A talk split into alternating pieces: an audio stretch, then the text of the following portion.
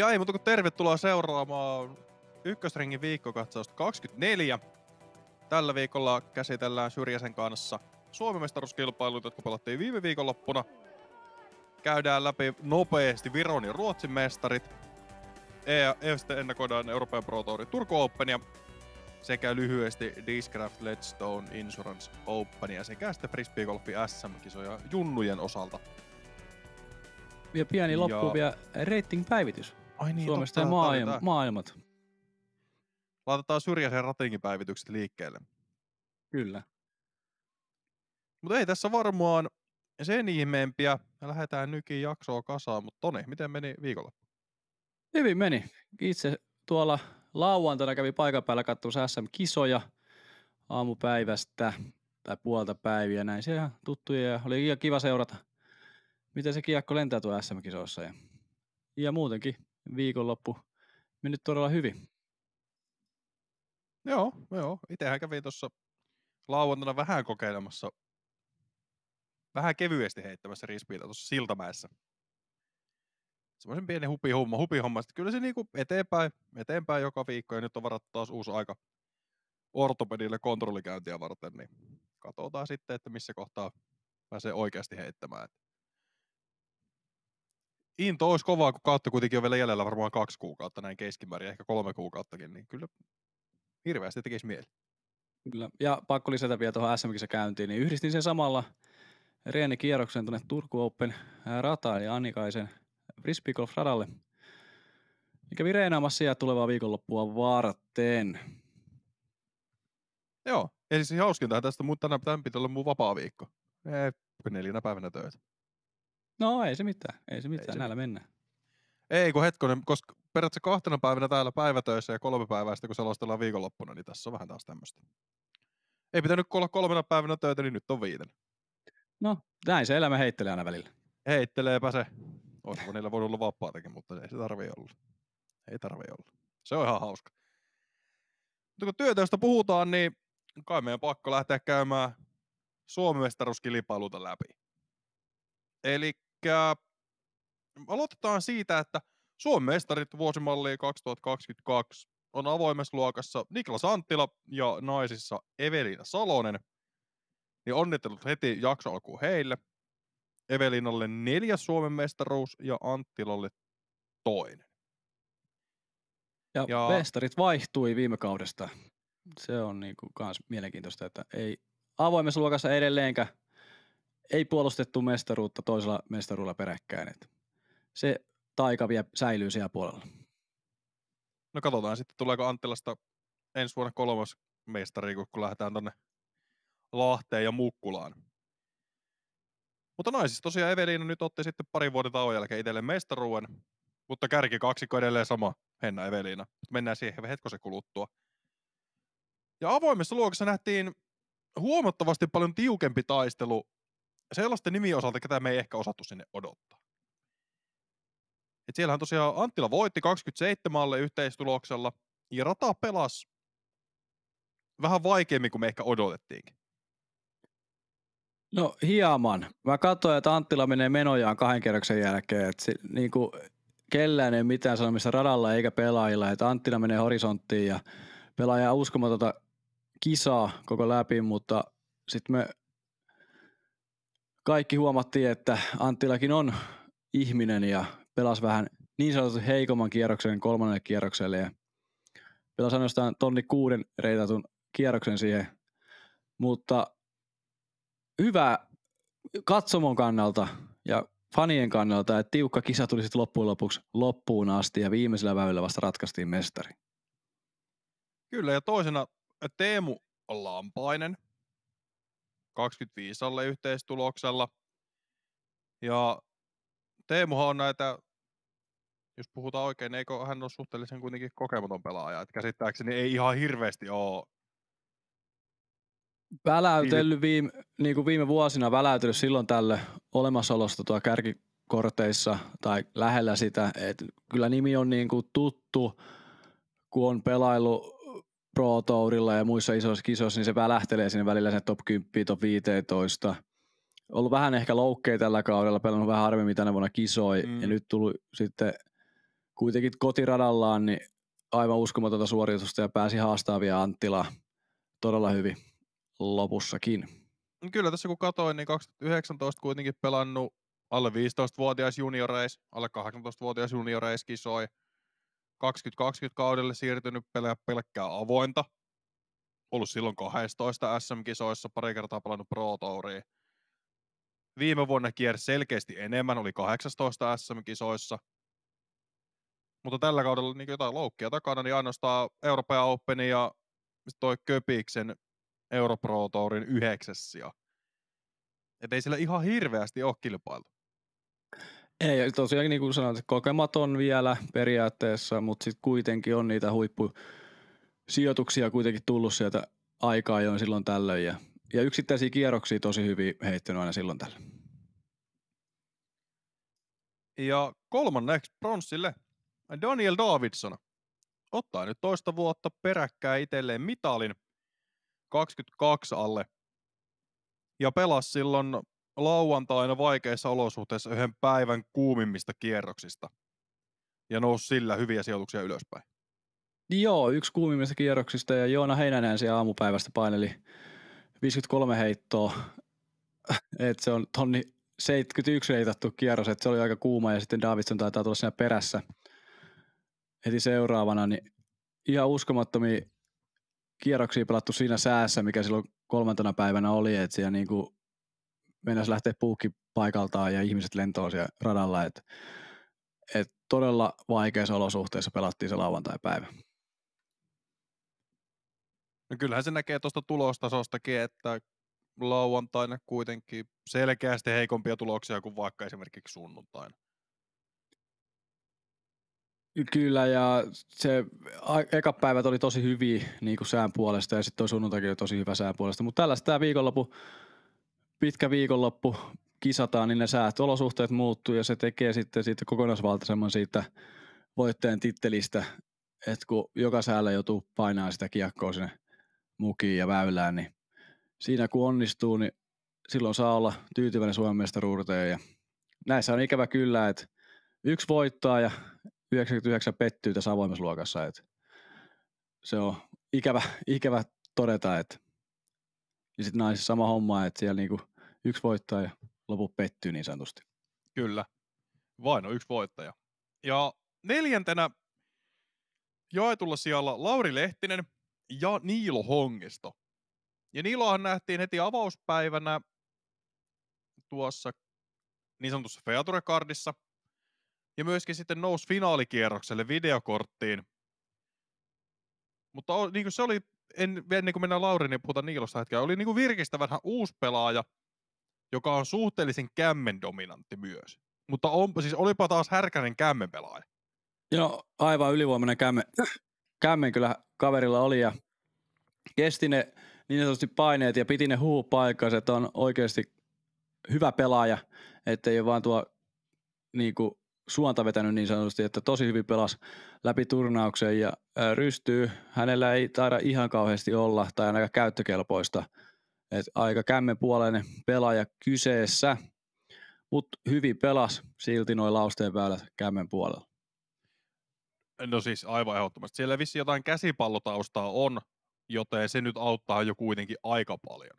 No sieltä se tulee, että toinen, kuka on ollut joskus käsipalloilija taustalla, niin Oliver Helander, kun on heittänyt kyllä keihästä, niin sekin oli aika mielenkiintoinen näky radalla, että siellä lähti toi upsi ja kämmen aika vihaisesti, että kyllä sieltä rystykin löytyi Helanderilta sillä aikoinaan, mutta se on eri tarina se, mutta mennään takaisin SMiin.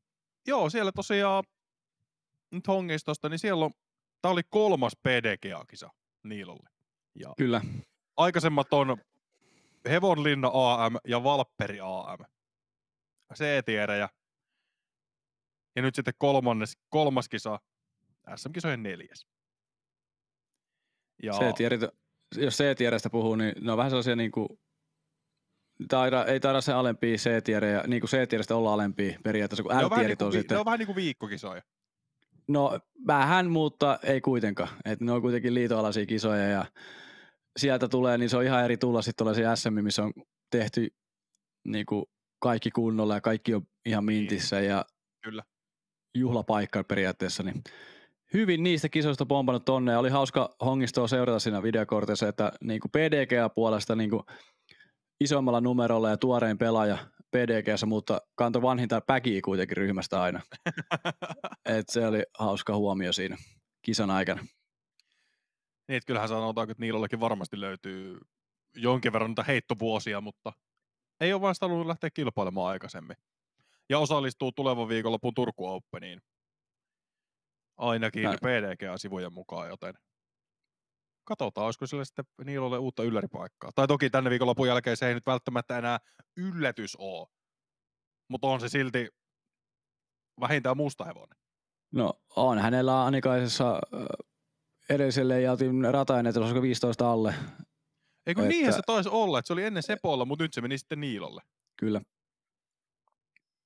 Et kyllä siellä saa sanotaanko muut jahata aika kovasti, kun hongista painaa perässä. Mutta nyt on myöskin uusi tilanne, että nyt hänen nimi on noussut niin sanotusti kaikkien huulille. Kaikki vähän aikaa kattelee, hei mikä tämä jätkä on täältä? mikä tämä Turusta tuleva monsteri on? Pitää alkaa vähän seuraa. Juuri näin.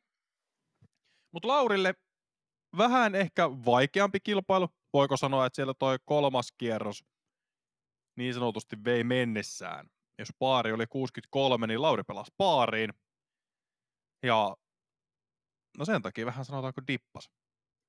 Joo, siis tuloksista ja niin kuin Lehtisestä ja sitten Anttilasta pitää myös sanoa sitä, että ja tuloksien mukaan niin kuin vähän heikompi niin kuin kierros toi kolmas kierros, vaikka tuuli. Niin. Ja sitten on aina puhunut siitä Amerikasta tuulkoa kevään aikana, niin sitten ne tulee Suomeen, niin sitten ei kuitenkaan, ei lähtenyt sitten tuulisella kelillä.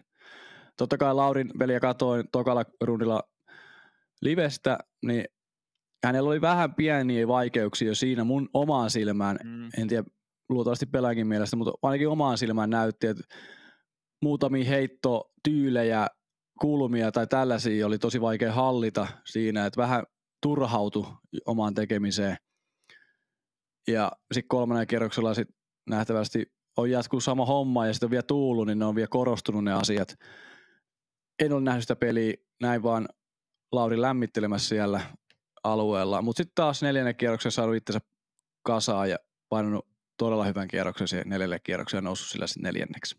Mutta onhan tässä niin kuin eka ja vika kierros hyviä, toka kierros kolme alle ja kolmas kierros paariin se, että jos pelaat siltikin 20 alle tuloksen ja sulla on kaksi kierrosta kolme alle.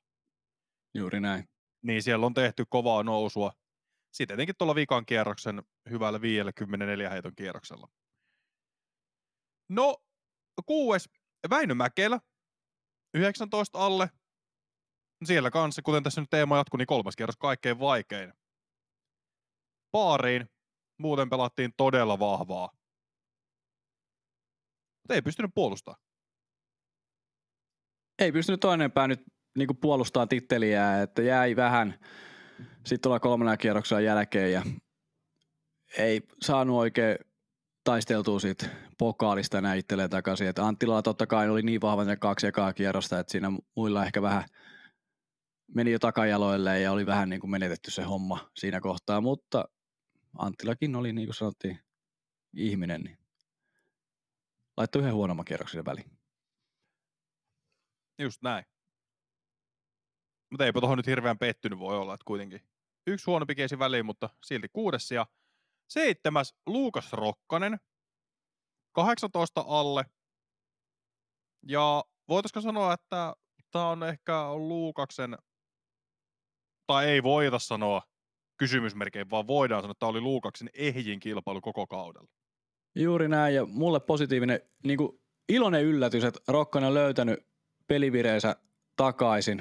Et se somessa vähän sitä puhukin, että on löytynyt pikkuhiljaa takaisin ja nyt se näytti vielä, että nyt oikeasti on vire, virettä takaisin tullut ja siellä kärkikorteissa oli myös pelaamassa ja todella iloinen Rokkasen puolesta, että löytynyt tatsi takaisin ja jatketaan tästä loppukevää, syksyn, kevääseen, ke, loppukesään siis, ja syksyä kooden, niin samalla vireellä vaan eteenpäin, niin hyvä tulee ja vähän vielä parannetaan, niin totta kai.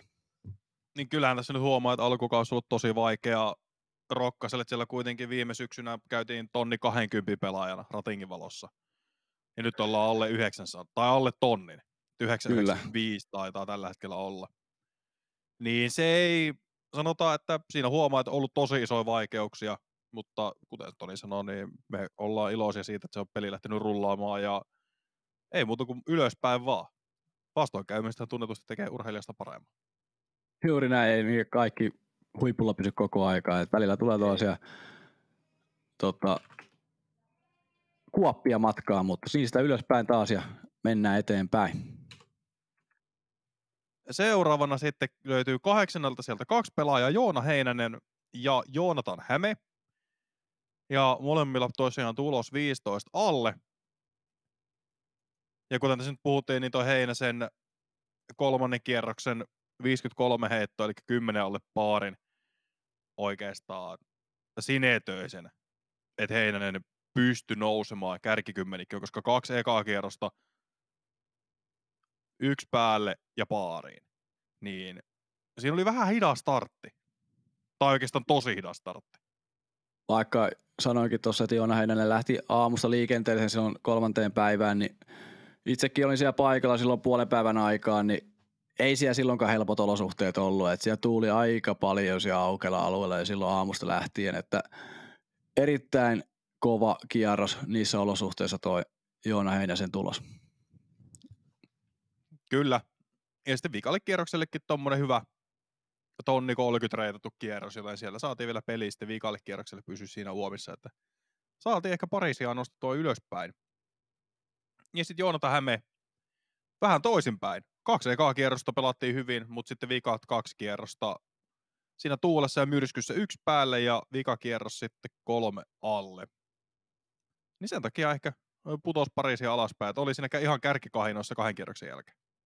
Joo, ja tosi tiukkaa tuossa niin kolmen sijoituksen tai niin kuin mitalleen jälkeen on, että tuossa on muutama heitto vaan eroa näilläkin, että sitten tulee niitä pieniä herpaantumisia sieltä täällä, kun huomaa, että kärki on karannut ja sitten ei välttämättä tsemppaa ihan loppuun asti ja sitten voi sijoitukset muutamalla heittää, mutta hyviä sijoituksia nämäkin on hei Suomen on, on. SMissä, että Suomen parhaimmissa paikalla ja siellä taistellaan oikeasti kunnolla mitalleista.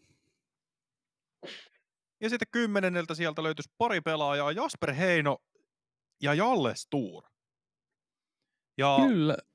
Ota siinä vaikka, otetaan vaikka Jasper ensimmäisenä, puhutaan sitten hetken aikaa Jallesta.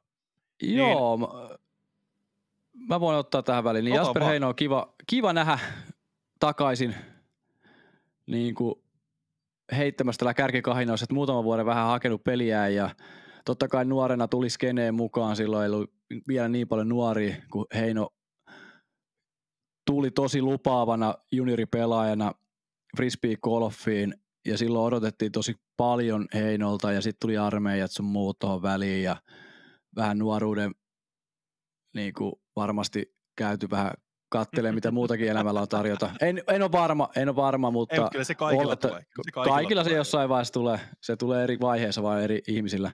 Mutta juuri näin, että tosi hieno nähdä, että Jasper Heino on tullut top 10 takaisin ja tästä vaan, tai tälläkin pelaaja vaan niin kuin ura auki nyt ylöspäin. Hieno nähdä Heino takaisin gameille. Niin onhan siellä nyt kuitenkin rikottu viime syksynä ensimmäistä kertaa tonniratingi, ja nyt se on saanut, saatu pidettyä siinä.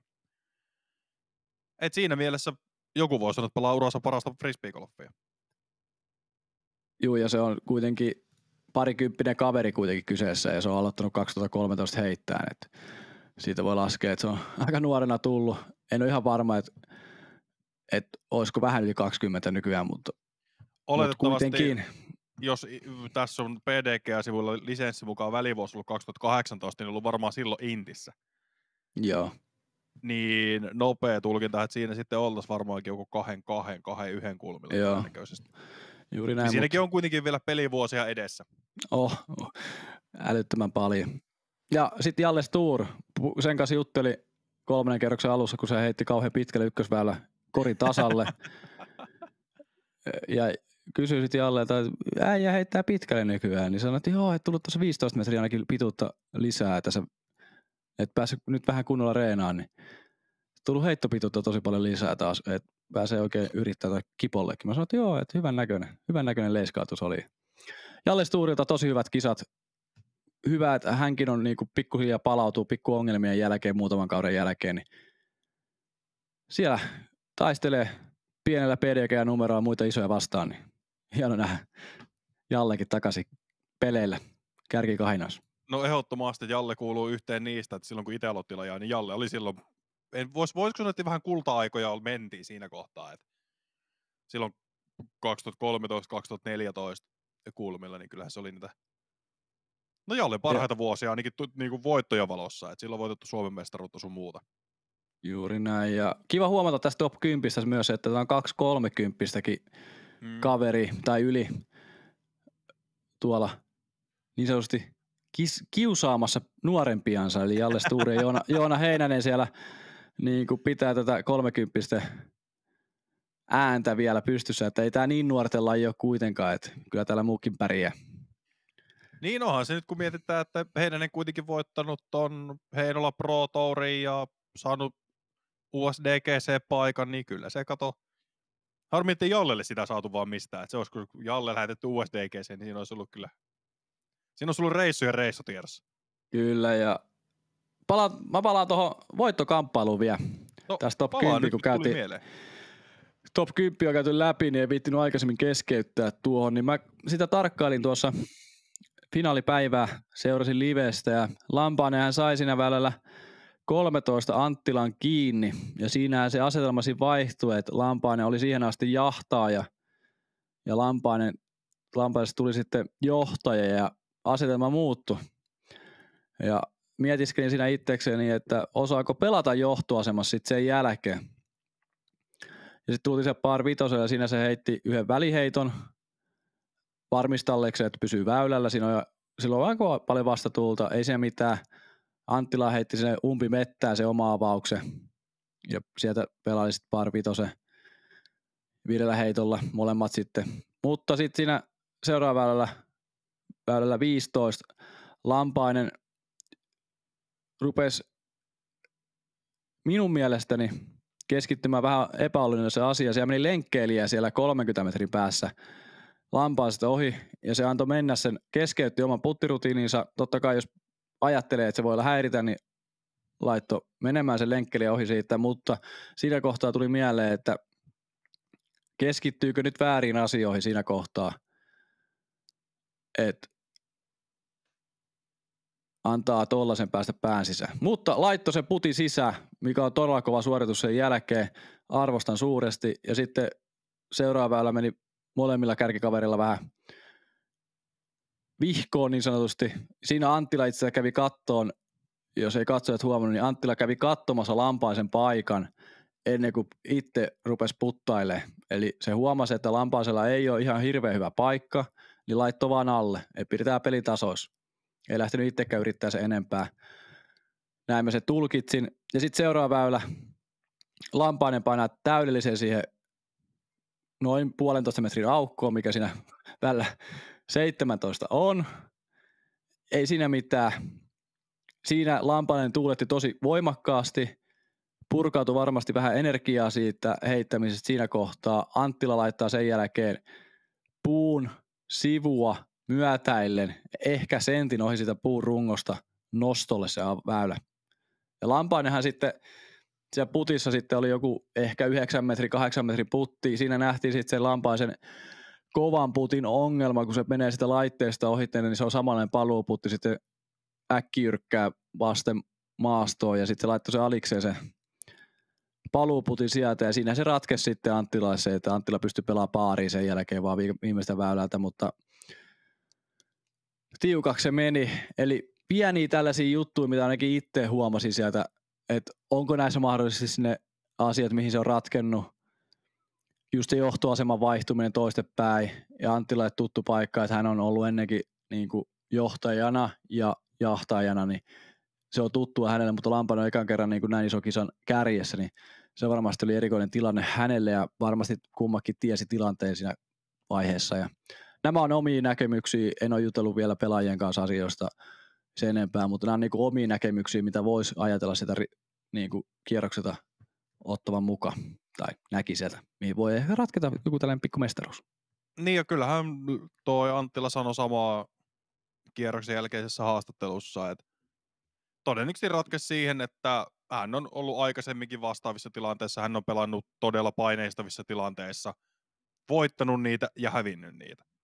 Juuri niin se näin. on no, vähän niin kuin me, me ollaan nyt ennakoitu näitä isoja kisoja, Euroopan Openi ja Suomen mestaruus. Että ne yleensä voittaa semmoiset pelaajat, ketkä on voittanut aikaisemmin. Ja tai sit, on tuttuja satut... tilanteita, tuollaisia niin, taistelutilanteita, niin. että onko Et hävinnyt joko tai ei. Niin, että joko sä oot voittanut aikaisemmin, tai sä oot hävinnyt semmoisen aikaisemmin. Sä harvemmin ekalla kerralla voitat. Ainakin niin, jos miettii ihan puhtaasti tämmöistä mm, fiilistä siitä, koska ei nyt ole mitään tarkkaa tilastoa tarjota, minkä, mihin nojautua, mutta harvemmin sä ensikertalaisena voitat tuommoista kisaa. Ja kyllä niistä niinku tilanteesta, sen takia tämä voi olla niinku vinkki uusille pelaajille, mitä tätä kuuntelee tätä meidän podcastia, niin käykää niitä alemman luokan kisoja pelaamassa ennen kuin menette sinne avoimen, niin te opitte voittamaan tai taistelemaan niistä kärkitiloista, sijoista. Jos ei niistä ole kokemusta missään vaiheessa, niin sä et tiedä, mitä se tapahtuu sitten, kun se oikeasti tulee se tilanne sitten jossain vaiheessa siellä. Et käykää niitä junnukisoja, amatöörikisoja ennen pelaamassa myös alle. Sieltä saatte sitä niin kuin menestyksen tuomaa kokemusta myös sitten. Se pystyy, se on ihan periaatteessa sama tilanne sitten tuo avoimen luokan jossain kisan voitossa. Niin se voi olla ehkä vähän haastavaa lähteä saman tien taistelee avoimeen luokkaan vaikka Prodigy Pro Tourille, kun siellä todennäköisesti sä et voittaja. Niin sitten se voittaminen tulee ihan uutena tai, voit, tai se tiukka taistelu tulee uutena. Niin, niin kuin Syrjänä sanoi, niin menkää voittamaan jonnekin muualle. Se voi ehkä vähän helpottaa. Mutta onko meillä avoimesta luokasta enää kummempaa? Ei mulla ei, ainakaan ei, tuu mieleen. Ei mitään ihmeellistä. No ehkä se, että siellä nyt tuli muutamia DNFejä, jos joku miettii, missä oli Christian Kuoksa. DNF ekan kierroksen jälkeen, ei anteeksi, tokan kierroksen jälkeen. Että siellä on jotain terveysongelmaa. Elias Luukkosella sama homma. Samu Kesola sama homma. Otto Lehtonen vähän samantyyppistä hommaa. Tästä mä kuulin silloin lauantaina huhua, että hänellä olisi mennyt nilkka siinä lämmittelyalueella ennen kierrosta. En ole varma. Tällaista huhua kuulin kaiku siellä kisa-alueella. Ikävä homma, jos on tällainen tapahtunut siellä. Ja sitten kotilaisen Antti, odot todennäköisesti loukkikierre jatkuu vaan. Mutta tämä on tämmöistä. Ja tuossa nyt on muutenkin pitkä lista erinäköisiä DNFejä, että siellä on sitä varmaan loukkaantumista, motivaatiota, mikä ikinä. Joistakin tiedetään syö, joistakin ei tiedetä. Juuri näin. Sitten naisiin. Ja tosiaan, kuten sanottiin, niin naisten luokan Suomen mestaruuden voitti Evelina Salonen. Lopetti nyt Henna Lubruusin pitkän putken. Ja yhteistulos 19 päälle. Niin oltiin, mä oon ainakin vähän yllättynyt, miten vaikeasti tuo rata pelasi naisille. Joo, mäkin ehkä on vähän yllättynyt siitä, että tuo naisten tulostaso tipahti noin alas. Toisaalta, ja sitten noin reittikeikki katsoo, niin siellä jäädään niin kuin alle, alle oman reitinginsä kuitenkin noin kärkipelaajat suurimmilta osin, että muutama kierros mm. on ylittänyt oma reitingin. Mä yllätyin siitä, että sitten loppujen lopuksi tuliko sitten taistelua sit kuitenkaan niin paljon, että se tsemppi olisi tarvittu siihen, koska toi on aika selvä toi kolmikko jo niin kuin kahden rundin jälkeen ja sitten kolmannen rundin jälkeen oli aika selvä ne mitallisijatkin jo, että kuka Kyllä. niistä tulee saamaan. Et se oli neljäs rundi oli vähän niin kuin se pelailu pois vaan tuosta alta ja kaikki pelas kärjessä itse asiassa lopputuloksen samankin vielä, että sillä hyvin, hyvillä mieli maali kaikki, kaikki mitallisijat ja vähän yllätti, kuinka alas, että ei tullut yhtään huippukierrosta, niin kuin esimerkiksi Eville Salo niin. EOssa, se yksi täydellinen huippu. Niin en tiedä, että puuttuuko sitä pikku kisailu sitten loppujen lopuksi siitä. Niin, hommasta. mä vähän veikkaan, että EOssa kuitenkin siellä Evelina taisteli Page Piersin kanssa ja totta kai muidenkin amerikkalaisten kanssa, niin täällä nyt ei ollut, kun tietää, että Henna ei ole täydessä iskussa, Heidi no ei pystynyt oikeastaan missään kohtaa edes haastamaan, niin mä veikkaan, että siinä on ollut jotain tällaista. Tosi vaikea sanoa, että on pitääkö se paikkaansa. Tämä meidän aavistus. Mutta kyllä se taitaa pitää. Niin, vaikea sanoa. että Heidi on vakiinnutunut paikkansa nyt tuossa kolmantena naisena tässä puolen vuoden, puolentoista vuoden sisään, että se on niin kuin vakiinnutunut asemansa siinä. Ja siellä kuitenkin eh, Salosen ja Plumbrusin välillä kuitenkin on nyt viisi heittoa lopputuloksen väli, välissä ja sitten siellä kuitenkin 17 väylällä Evelia Salonen on ottanut triplapokin ja Henna Blembrus birdie sinne vielä, se on niin kavitun neljällä niin. heitolla siinä ja sitten Evelia Salonen sinne puttaili jo kolme metri putteja alle siinä väylällä 17 ja niin kuin teki 18kin. Et aika varmistelu sitten oli loppupeleissä Evelilläkin se puttiringissä sitten toi mestaruuden. Tiesi tilanteen ja ei tarvinnut sen enempää pelata, että pelas vaan sitä tulosta tai henkilöitä vastaan vaan siinä, että tiesi, että johtaa niin suurella heittomäärällä. Niin. Ja siinäkin oli ilmeisesti Hennalla jotain selkäongelmaa finaalikierroksen aikana, että oli vissiin pidellyt alaselkää ja puhuu, jotakin, jotakin oli kuulunut kameralle, että eikö se oli tämä kenttäreporteri, kuka sieltä oli välitti tietoa studioon, että siellä jotain pientä, pientä ongelmaa on, ja sitten kun se tieto tuli studioon, niin kyllähän siellä sitten, sanotaanko Hennallakin, tuli ilmeisesti muutamia huonompia heittoja, muutamia huonompia putteja, että se ei ihan ehkä tänä viikonloppuna pelittänyt Blumrosillahan on ollut, oikein. Joo, Blumrosillahan oli sitä ongelmaa jo silloin juhannuksen aikoihin, että se jätti Kyllä. se Amerikan yhden kisan väliin silloin ja varmasti samaa ongelmaa siellä hänellä on edelleenkin kropassa. Ja, mutta silti otti hopea sijan itselleen SM-kisosta. Niin olisi me nyt jotenkin ollut yllättyneitä, jos siellä olisi jääty kärkikolmikon ulkopuolelle. No joo, Vaik- kyllä se on. Vaikka niin. Niin kun, jos pystyy pelaamaan kisaa loppuun saakka, niin ei, sitä, ei me odoteta oikeastaan ketään näistä kolmesta minnekään muualle. Siinä on Joo, kuitenkin et... selkeästi ne kolme parasta naisfrisbee-golfajaa tällä hetkellä. Juuri näin, ja sitten se kuitenkin se neljä kierrosta tasoittaa sitä, että siellä niitä yllätyksiä pääset tulee, että yhden kierroksen mm. kisassa se voi tulla, tai kahden kierroksen kisassa se voi tulla, mutta neljä kierrosta tasoittaa niin paljon niitä tasoeroja Kyllä. heittäjien välillä, niin sieltä tulee ne mestarit, oikeat mestarit esille sitten. Ja tosiaan toinen, eli Henna, 24 päälle yhteistulos ja kolmas oli Heidilainen 30 päälle. Ja no jos jotain näistä nyt pitäisi tuloksista sanoa, niin no Evelina paranti oikeastaan loppuun saakka sille turvallisesti, että eka kierros vaikea, sitten me lähdettiin, lähdettiin parantaa. Hennalla taas suhteellisen tasasta koko ajan ja Heidillä vikakierros taas selkeästi paras. Mutta se on sellaista. Ja neljäntenä Jenni Karppinen, 39 päälle, eli siellä nyt on saatu ilmeisesti sairastelut sairasteltua. Ja no Jenni on eka pelaaja, jonka keskiarvo rating nousee hänen oma ratinginsa päälle. Juuri näin, ja silloin on hyvin kisat mennyt periaatteessa, jos oma reitingin päälle menee, mutta pelaajat totta kai mitaleja jahtaa siellä, niin, niin. ei ne siihen tyydy, että oma reitinginsä päälle pelaa. Tämä on yksi mittari vaan siinä, ja totta kai Karppisakin jahti oli mielessänsä varmasti ennen kisoja, että pääsisi haastamaan, mutta nyt erotettiin yhdeksällä heitolla pronssi hänestä. Ehkä ei ole vielä aika oikea.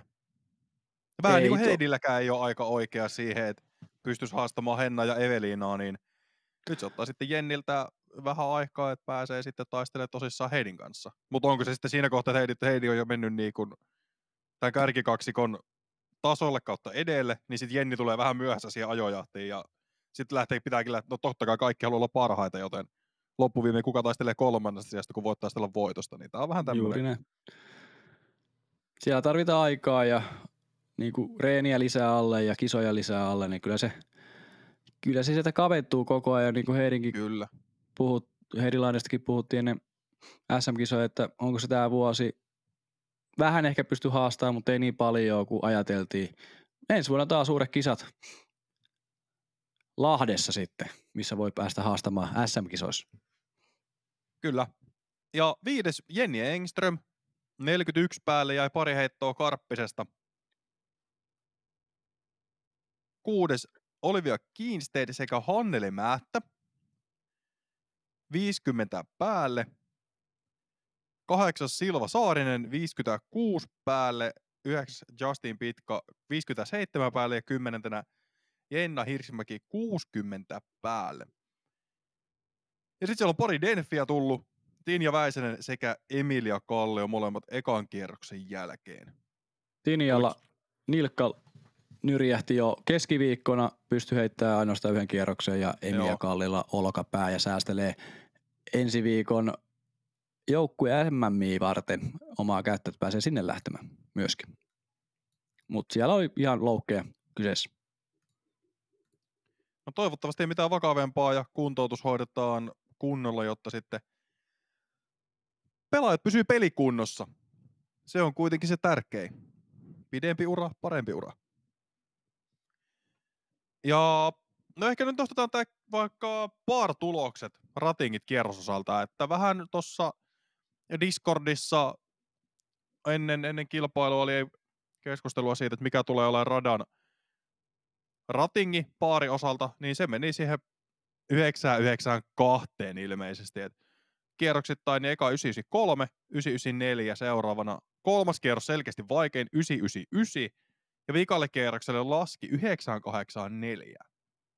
Näin se yleensä menee, että se viimeinen kerros on sitten alhaisin reitingin paarille ja sitten tuo lauantai, totta kai toi sää, niin se vaikuttaa siihen, mutta virallisessa nämä luultavasti tulee sitten siihen keskiarvoon, että se paar on siellä 992, 993 tietämille, miten pyöristykset menee sitten PDG alla ja itse veikkailin, se on 992, kun tästä ruvettiin keskustelemaan aika hyvin, ei ole tehty kyystä niin satua matoa edelleenkään, että pitää pintansa vielä frisbee golf skenessä.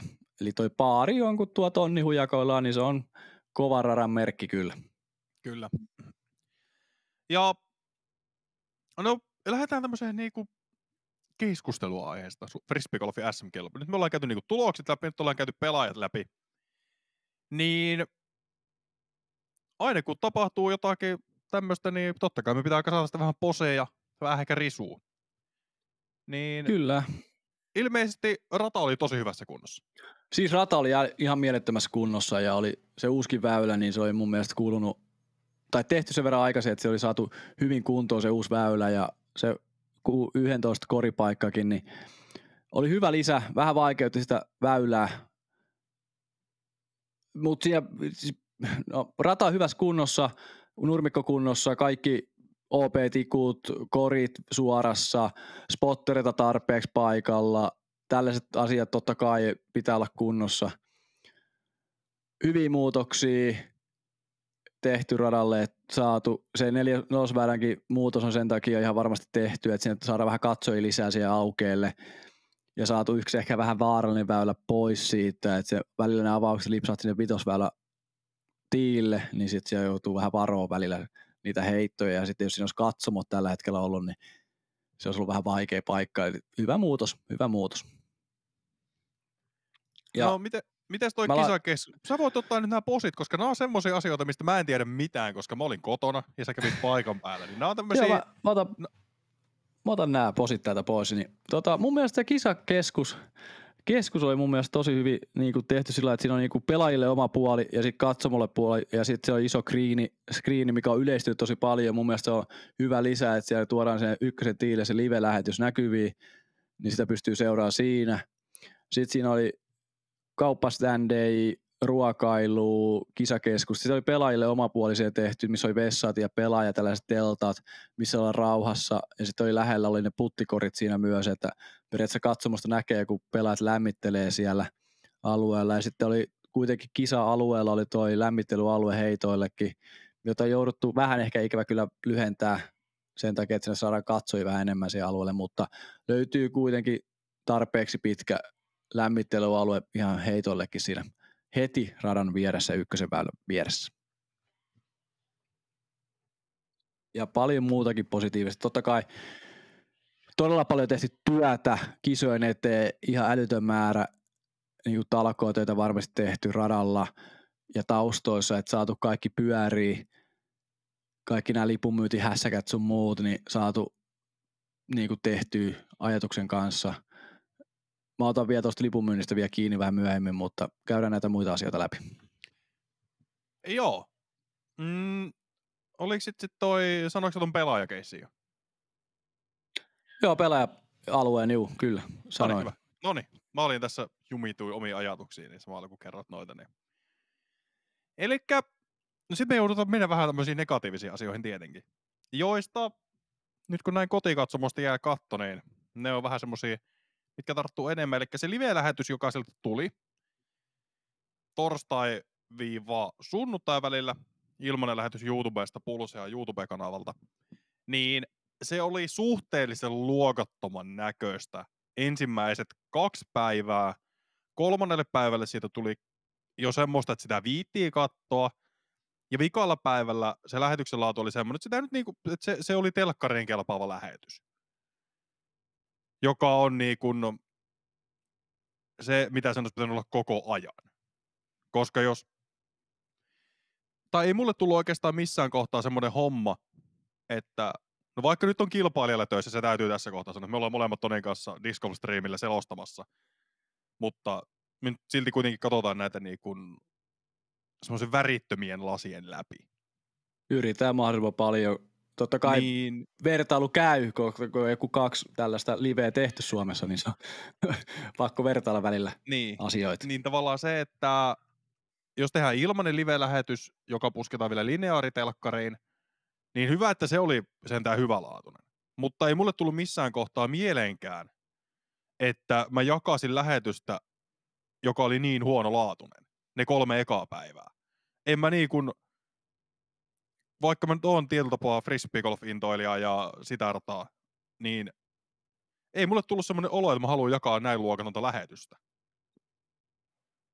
Totta kai no. möykkyjä on jokaisessa firmassa ollut ja noissa liveissä ja Tämä on ihan totta, että ei sitä viitti niinku sillä jakaa ja mainostaa, että tulee frisbeitä ja, ja just tämäkin on sama kuin noissa muissakin talkohommissa ja tämä on nyt firma kuitenkin takana, että tehdään paljon tunteja, sitten se lopputuote on kuitenkin vähän sinne päin tehty. Jep, ja, ja siihen lopputuotteeseen, niin ne lähetyksen grafiikat. Se ymmärtää tietenkin, että se firman värimaailma on mitä on. Se on ihan ok. Ei siinä ole mitään vikaa. Mutta väylien tulosgrafiikat, aivan, sanotaan, ei, ei mitään järkeä. Pelaajien tulosgrafiikat, aivan yhtä kammottavat. Ei mitään värikoodauksia. Sitä piti oikeasti katsomalla kattoa, että se sel, niin sulle selvisi, mikä on pelaajan yhteistulos, mikä on pelaajan väyläkohtainen tulos. Se ei ollut semmoinen, että voit nopeasti vilkasta jostain, jos vaikka tekee samalla ruokaa, niin et sä voi sille nopeasti vilkaista, okei, okay, että no tossa näkyy tulos ja nyt mä tiedän, kuka on missäkin. Mikä on ehkä tavallaan frisbeegolfissa, koska lähetys kestää neljä tuntia. Niin sä et, tuskin kovin moni on koko ajan silleen katsoa ruutua satapinnaisella keskittymisellä, vaan moni tekee muita asioita samalla. Niin sitten tulee välillä katsoa silleen, että okei, mikä täällä nyt on tilanne. Mutta kun tuossa lähetyksessä ei ehkä oikein toiminut. Siinä mielessä oli hyvä, että Mikko oli siellä hommissa, se sai pelastettua sitä aika paljon muiden sen kommentaattorien kanssa, että se lähetyksen laatu pysyy semmoisena, että sitä pystyy niinku kuuntelemaan. Mutta ääni on kuitenkin vain yksi osa lähetystä. Selostajille pitää nostaa peukut todella hyvää tekemistä koko viikonlopun ajan ja se piti alkupäivät pystyssä tota hommaa ja sitten tuli kuvakin mukaan ja sitten virittiin edelleen selostamo oli tosi hyvin mukana gameissa, niin mun mielestä selostuksen puolesta todella hyvät mm-hmm skapat. Kyllä. Mutta, ja sitten jälkilähetys. Ilmeisesti se on tulossa joskus. Mutta tarkkaa aikaa ei minun tietääkseni ole luvattu. Tai jos on luvattu, niin se on mennyt täysin ohi. Ja jälkituotanto on finaalikierroksen osalta tulossa, tai jäl, niin kuin jahtikortin jälkituotanto tulee Disc Golf Finlandin YouTube-kanavalle. He ilmeisesti sai luvat siihen, että lähtee tekemään sen, mutta julkaisu tapahtuu samaan aikaan, kun tämä Pulsean oma jälkituotanto tulee ulos. Josta ehkä joskus. Mutta Mut... tästä niin SM-kisat, niin mun mielestä se pitäisi olla seuraavana päivänä. Niin. Mä oon vähän samaa mieltä, että sillä ei pystyisi katsoa vähän, että mitä se on tapahtunut muistakin korteista. Pitäisi olla vähän enemmän jälkituotantoa just, että pystyy se selaamaan nopeasti myöskin ja, tai katsoa ihan kunnolla jälkituotannossa, että siinä näkyisi oikeasti. Tämä on vähän pieni miinus, tämä jälkituotannon puuttuminen nyt SM-kisoista. Ja sitä on moni kysellyt ja sitä ei tiedetä, koska sitä tulee. Mutta mä oon onnellinen ja iloinen siitä, että Frisbee Golf saatiin telkkari hyvänlaatuisena. Mm. Että se onnistuttiin korjaamaan tuossa viikonlopun aikana ja siitä pitää antaa myös posiisit sinne tuotantotiimiin kohden, että saatiin telkkariin kelvolliseksi lähetykseksi sunnuntaina. Niin ja kyllä siellä ilmeisesti oli kuitenkin, tai tiedän, että muutamat tuttavat laittoi sinne sähköpostia ja viestiä, että hei moro, että tämä on ihan kammuttavaa, että tehkääs tälle jotain.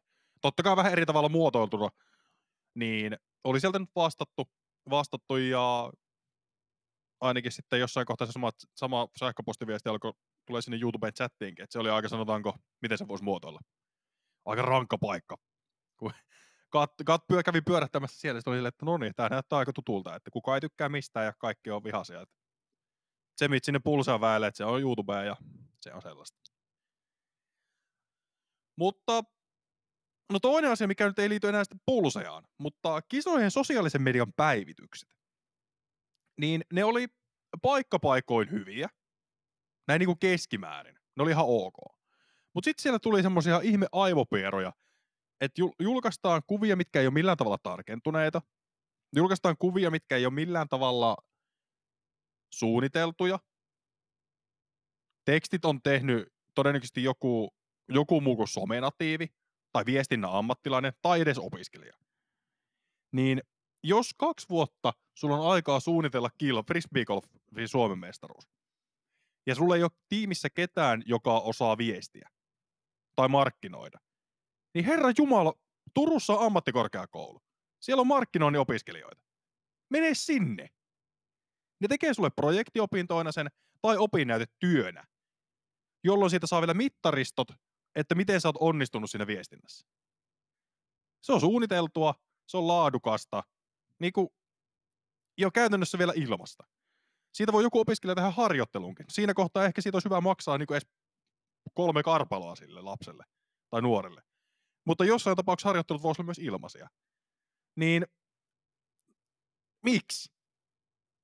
Ja mulla on pakko ottaa, just tähän mulla on pakko ottaa vielä kiinni sama, ottaa omaankin pannuun se, että kun taustalla on tehty tosi paljon töitä SMien eteen, niin harmittaa, että se ulostulo, mikä näkyy ulos, kun on kuitenkin rata on ihan täydessä kunnossa, pelaajat täydessä kunnossa, Mm. tehty, että se juhlapaikka on ihan täydellinen ja sitten viestintä on ei ole SM-kisa tasolla. Niin kuin just pieniä suunnitelmia sitä kohtaa, että jos niin kuin grafiikat sun muut olisi vähän jo suunniteltu valmiiksi, että tällaisia sitten julkaistaan, jos tulee, ja sitten niihin on helppo lisäillä ne loput kuvat, jos on tällaisia asioita pystyy tekemään. Eikä se oli pahin se Anttila silmät kiinni tärähtänyt kuva, mikä näkyy, ja sitten seuraavaksi tulee tunnin päästä, että Metrix ei toimi ja näppäimistöstä kuva, niin mua vähän harmitti jopa niin kuin niiden talkolaisten puolesta, mikä on tehnyt tosi paljon niin kuin hommia ton Mm. eteen, niin sitten tulee Kyllä. tällainen niin sanottu hups-asia sinne väliin. Joo, ja niitä kuvia ilmeisesti enää ei ole, että ne on poistettu sieltä fiidistä. Mutta se ei auta, että sä poistat ne, koska ne elää. Ja ne näkyy. Ja Niin. sitä myös oli yksi kuva, mikä oli Väinö Mäkelä heitto väärinpäin, että se oli Niin, sekin. pää alaspäin, Se, alaspäin että, ja sitten siis, mä en tiedä, siellä oli ilmeisesti Antti Roikko kuvaamassa. Siellä Jo- oli monia kuvaamassa. Niin, Se mutta ihan- siis tavallaan mä näen, että niitä kuvia oli FG sinne Frisbee Golfin suomimestaruuskilpailujen tilille laitettu muutamia ainakin. Hennasta ja, ei kun anteeksi, Eveliinasta ja Niklaksesta ne voittokuvat siinä vikalla koreilla. Ne oli ainakin Petrin kuvia. Mutta se, Joo. että jos sulla on siellä kuvaajia, niin mä en tiedä, että missä kohtaa ne kuvat tulee julki, mutta sä voit käyttää niitä kuvia sun viestinnässä. Siellä oli muutamia, mikä on niinku todella, todella, todella tärkeää. Mutta anna nyt Herra Jumala se puhelin jollekin semmoiselle, joka tietää, mitä sillä tehdään. Anna se semmoiselle somettajalle, joka käyttää sitä päivittäin. Koska Ja- jos siellä on joku semmoinen sen puhelimen kanssa, joka ei välttämättä ole Instagram-natiivi tai Facebook-natiivi. Okei, no joo, boomerit voi olla Facebook-natiiveja, mutta lähtökohtaisesti semmoinen, joka tietää, mitä siellä tehdään. Tietää, millä sisällöllä, mikä sisältö näyttää hyvältä. Ja siis en, grafi, grafiikka-templateit. Kun meilläkin on templateit. Me saatiin ne tehtyä. Niin. Ja, niin, Nolla kokemuksella. niin, okei, ne nyt ei välttämättä ole niinku maailman hienommat ja moderneimmat. Mutta sä voit katsoa suoraan, sulla on benchmarkkeja, Disc Golf, äh, siis NPDG Disc Golf Stream, Disc Golf Pro Tour, öö, U-Disc, Euroopan Open, MM-kisat, PDGA, öö, MDG tekee niiden omat graffat. Öö, onko näitä vielä muita? No noin, tuli ainakin nopeasti mieleen. Prodigy tekee jotain omia graffojaan. Ja jokainen että- kiekkofirma tekee niinku Niin. grafiikoita. Niin. Niin. Sulla on toista kymmentä benchmarkkia.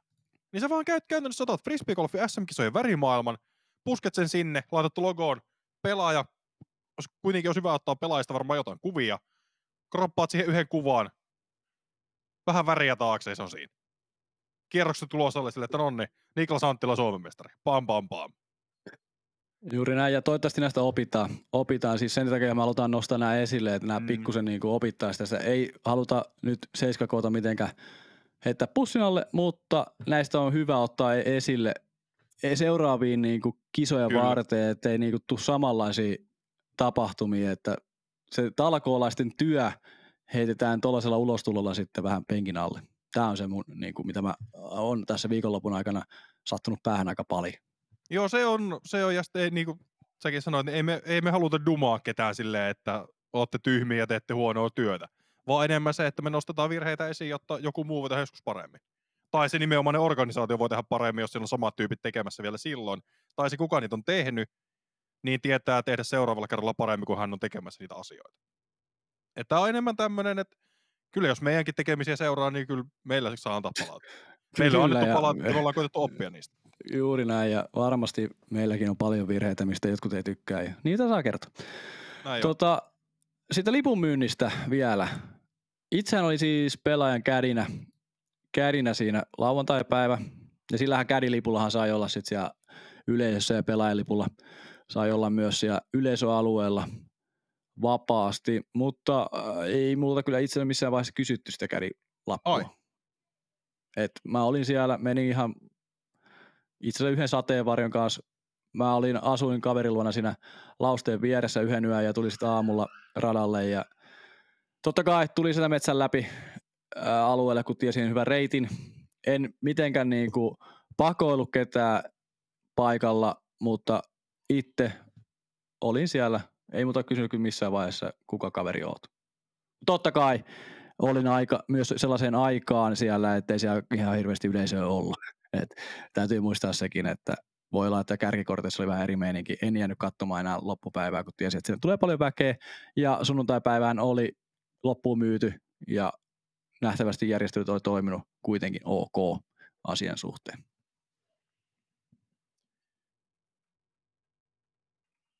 Otatko vielä ton vikaan vai oliko se enemmänkin vaan semmoinen, että se on tuossa esillä vai otetaanko me siitä? Se, joo, siis joo, no ei tarvi ottaa. Selvä. Mennään seuraavaan aiheeseen. Öö, mun mielestä, tärkeä. hetkonen, katsotaan. Mulla oli joku, tässä nyt oli paha, koska mä näin jonkun hyvän päivityksen sosiaalisessa mediassa. Että se oli käynyt ihan hirvittävän määrä ihmisiä viikonlopun aikana. Varmasti jo. Missähän mä näin sen? Katsotaan. Olikohan se liiton, vi- liiton Instagramissa? Ei. Koska jossakin mä näin jonkun, että siellä oli käynyt niinku useampi tuhat ihmistä. Mutta mä nyt en vaan löyä, että mistä. Vai kuvittelenko mä vaan omiani? Se voi olla sekin. Joo, en olisi yhtään yllättynyt Mennään. tästä. Mennään eteenpäin. Mennään eteenpäin, koska en mä nyt tota faktaa enää mistään löydä. Ota sä nämä seuraavat. Joo, mulla Meidän tuli... naapurimaa. Ei, kun tässä on vielä tämä yksi kysymys ja nosto. Tämä on enemmän Ai tämmöinen, niin. tässä on, tää, tää ei ole niinku moite. Tämä ei ole niinku mikään negatiivinen. No on tämä vähän negatiivinen. Eli noista rahapalkinnoista. SM-kisoissa jaettiin rahaa semmonen nopealla otannalla, tosta kun laskee, niin 7000 euroa. 7500 euroa. Mikä on, no joo, se tulee valtaosaltaan niistä pelaajien maksamista kilpailumaksuista, mutta se, että avoimen luokan voittaja palkittiin 817 eurolla ja naisten luokan voittaja 500 eurolla. Niin totta kai kyseessä on tittelikisa, joten nuo rahapalkinnot nyt on vähän semmoiset nimelliset.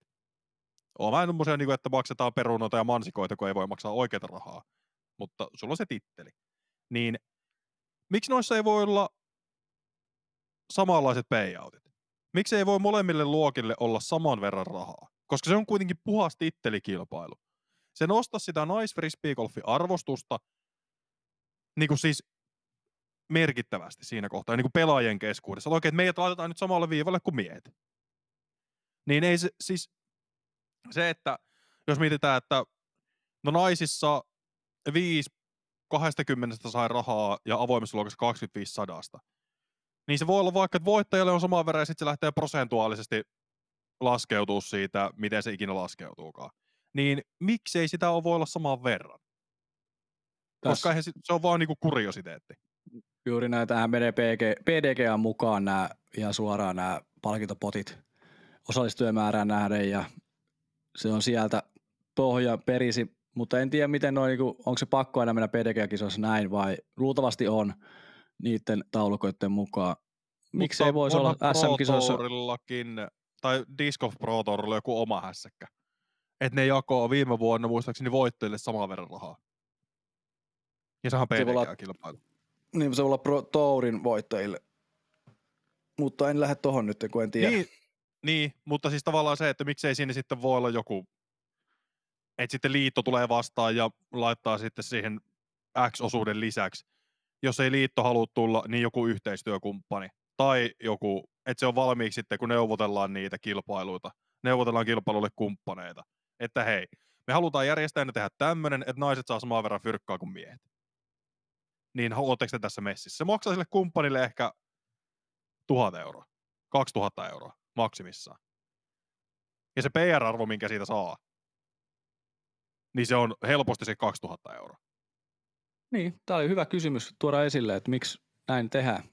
Ja sitten täytyy muistaa myös, että näähän on niinku, SM-kisat on talkoo kisat periaatteessa mm. ja sitten ei ole firmaa takana, kun taas toureilla on niin kuin firmat takana ja sieltä tulee myös sitä rahaa enemmän, niin nämä on aika kaksipiippuisia juttuja. Toivottavasti näihin vähän tulisi lisää rahaa näihin SM-kisoihin, mutta toisaalta aika iso mestaruutta tässä, tässä kenessä on kuitenkin tarjolla Suomen mestaruuden toimesta. Niin se on kuitenkin joka vuosi, joka vuosi vaikeampi voittaa, puhutaan kummasta tahansa luokasta ja ei, niin kuin mä sanoin, niin raha ei ole ehkä se tärkeä juttu tuossa, että sitä tulee paljon, vaan sit sitä tulisi saman verran.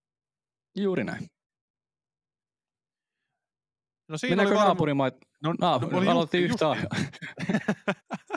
Pitkästä aikaa, just äsken. Pitkästä aikaa puhutaan päälle vähän aikaa. Mutta Viro ja Ruotsin mestarit jaettiin kanssa viikonloppuna. Ruotsin mestariksi avoimessa luokassa Andres Svärd, 31 oli yhteistuloksella. Ja hän on ilmeisesti vanhempaan koulukunnan pelaaja. Näin, niin kuin, no näin Discordissa keskustelua, että taitaa pyöriä tuossa 40 kulmilla. Jos katsoo PDG-numero on 5000 ja seuraavalla on 30 000 ja sitten on 100 000 seuraavalla, niin kyllä se aika vanhempaa koulukuntaa on. Joo, ilmeisesti siellä, tuosta kun katson Discordia, niin kyllä siellä ollaan vähän vanhempi herrasmies. Näyttää siltä, että tuossa varmaan, hetkone, 47-vuotias Discmanian tiimipelaaja Jussi Meresmaa oli laittanut Facebookiin, mistä oli screenshotti tuossa. Niin. Eli se melkein 50-vuotias pelaaja, voittanut maailman, maan mestaruuden. Toisena Emil Dahlgren, jäänyt seitsemän heittoa Svärdistä. Ja sitten kolmantena Josef Berg, jäänyt vielä sitten heiton Dahlgrenista. Ja naisissa Hanna Jensson, 11 alle, voitti ja toisena Sofi Björlykke 10 alle. Ja tässä on hauska se, että Janssonin rating on 893, kun Björlykkellä on 933, eli siinä 40 pistettä. Huonompi pelaaja tuli voittoon. Voiko sanoa, että yllätys? No kyllä mä väitän, että jos pelaat 90 pistettä, 80 pistettä päälle oma, oma ratingin finaalikierroksella, niin kyllä se aika yllättäen siltä tuut. Juuri näin. Ja kolmantena Ruut Shishel en lausunut varmastikaan oikein tuota, mutta se on semmoista. Viisalle jäi viisi heittoa Björlykkästä. Onnittelut länsinaapuriin, sitten etelänaapuriin. Niin avoimen luokan Suomen mestaruus meni Rasmus Metsämaalle 30 alle. Toisena jaetus ja Matias Villota sekä Silver Koni 24 alle. Ja sieltähän puuttuu öö, Tammi, Tam. Ei, öö, oliko Lätti mukana? Oli. Okei, okay. no niin, tammipuuta. Se on ollut Pohjois-Amerikassa varmaan nyt koko alkuvuoden. Se, on ollut, se ei ole käynyt, ei ole käynyt kaikki kertaa. Euroopassa ainoastaan EOssa ja muuten ollut Niin, kyllä. Amerikassa. Ja sitten naisissa, no voitto meni vähän vähemmän yllättäen Kristin Tattarille. Pelasi nollaan.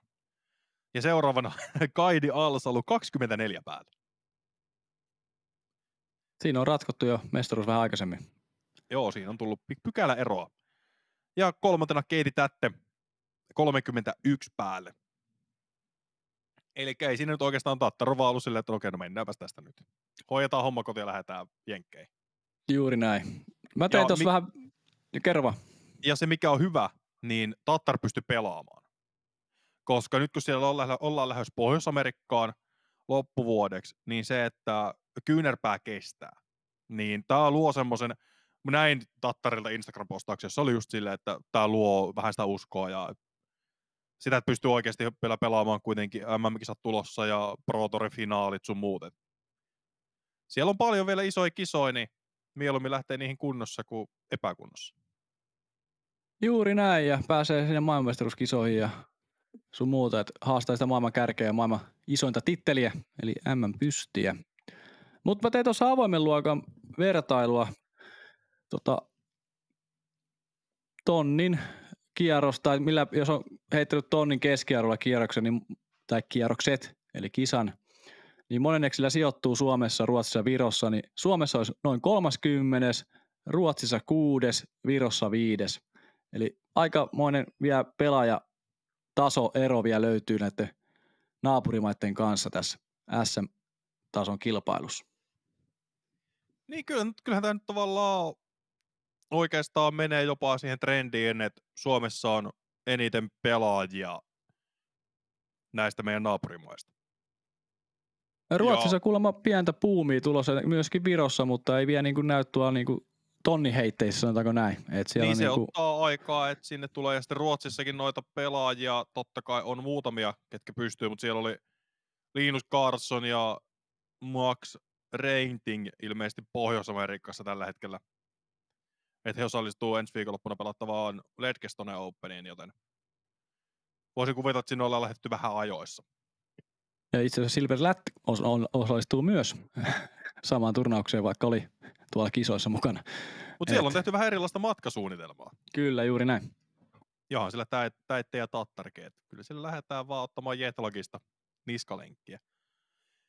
Mutta toi on hyvä, että siellä sanotaanko Suomi vielä pitää pintansa. Katsotaan kauan. Mutta sitten lähdetään eteenpäin. Euroopan Pro Tour jatkuu viimeisellä varsinaisella osakilpailulla Turku Openissa. Enää tämän jälkeen sitten jäljellä EPT All Stars Espanjassa marraskuussa. Ja Turku Openihan pelataan Aninkaisten frisbeegolf-puistossa. Niin otahan Toni koppi, että minkälainen rata on meillä luvassa. No, ratahan on kaunis frisbeegolf-puisto.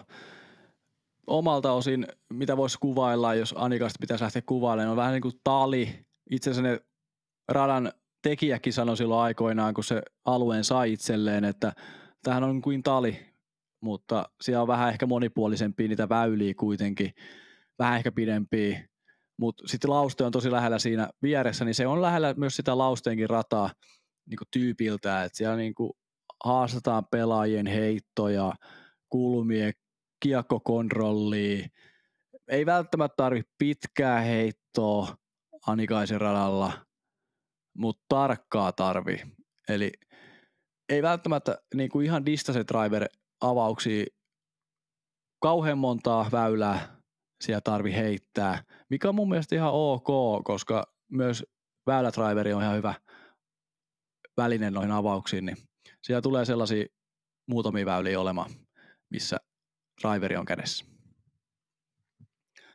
Mutta visuaalisia ilmeeltään niin kuin lähellä talia, niin kuin tuossa aikaisemmin sanoin, ja maaston muodolta niin kuin väylät on tehty vähän talimaisesti, että lähtee mm. niin kuin jostain puskasta ja avonaiselle tai toistepäin, että tulee avonaiselta johonkin puskaa. Et tosi visuaalisesti kauniita väyliä siellä. Kyllä se tuntuu vähän samalta kuin tali. Niin, kyllä tuntuu, ja mä en tiedä, miten se on niinku saatukin niin paljon muistuttamaan omaa kotirataa, että kun siellä on kuitenkin käynyt, niin se on helppo mennä. Ainakin itse on Anikaisessa, ainakin kun on mennyt sinne aina, niin tämä, kun tuntuu, että kotiin tulee, kun se on niin lähellä tota, talirataa visuaalisesti. No, minkäs tyyppistä, oliko siellä tullut jotain muutoksia viime vuoteen, kun siellä pelattiin PDPTtä? Onhan siellä muutamia muutoksia tehty. Mielestäni parempaa suuntaan, niin kuin lauantaina siellä kävin, niin niitä siellä huomasin. Öö, kakkosen väylä koripaikka on viety 10 metriä oikealle, se kummun päälle. Se vaikeuttaa sitä lähäriä huomattavasti se vähän pidemmällä siellä. Se autialle tulee enemmän peliä syvemmällä siellä, niin se joutuu heittämään oikeasti se auti yli vahvasti. Sitten seuraava muutos on ö, kutosväylää tästä taka-OP-linja on viety kauemmaksi, ei ole siinä heti aukon vieressä. Ja seiska koripaikka viety 15 metriä pidemmälle. Vaikea väylä muutenkin sen lähärin suhteen, nyt se on vielä vaikeampi. Tuurit on poistunut nyt siitä väylältä, ei pääse heittämään se vasemman mettän läpi. Ja toivoo, että se tippuu siihen korin viereen. Sitten yksi uusi väylä, väylä numero yhdeksän, heitää sellaista rin, sivurinnettä pitkin, 89 metriä, tosi tiukka se tiin edusta siinä, siellä on pari puuta, tosi pari tiukkaa väliä siihen, mihin pitää osua, ja joutuu kuitenkin pelaamaan vähän sen kiekon kulman kanssa, ettei me sitten vasempaa auttia siellä korin vieressä. Mun mielestä tulee olemaan paljon parempi väylä kuin se entinen ysi, mikä pelattiin Triplamando läpi vaan putterilla. Niin tämä to- toivottavasti tulee niin kuin pysyväksi muutokseksi luultavasti, kun se on kunnon tiit tehty. Mutta paljon parempi väylä kuin se vanha. Sitten 15 väylä, tiipoksi viety tien vasemmalle puolen. Ennen se väylä oli sellainen pitkään pitävä Anheiser heitto, ja nyt se ehkä voi tulla ehkä jopa vähän hyser-linjaksi. Eli heitään suoraan tai hyssessä ja annetaan feidata sinne korille. En tiedä kumpi on parempi. Ittele tykkäsin siitä vanhasta tiipaikasta enemmän ehkä, kun tykkää heittää sitä pitkää antsaa itse enemmän, niin hävii tuolla heitolla enemmän.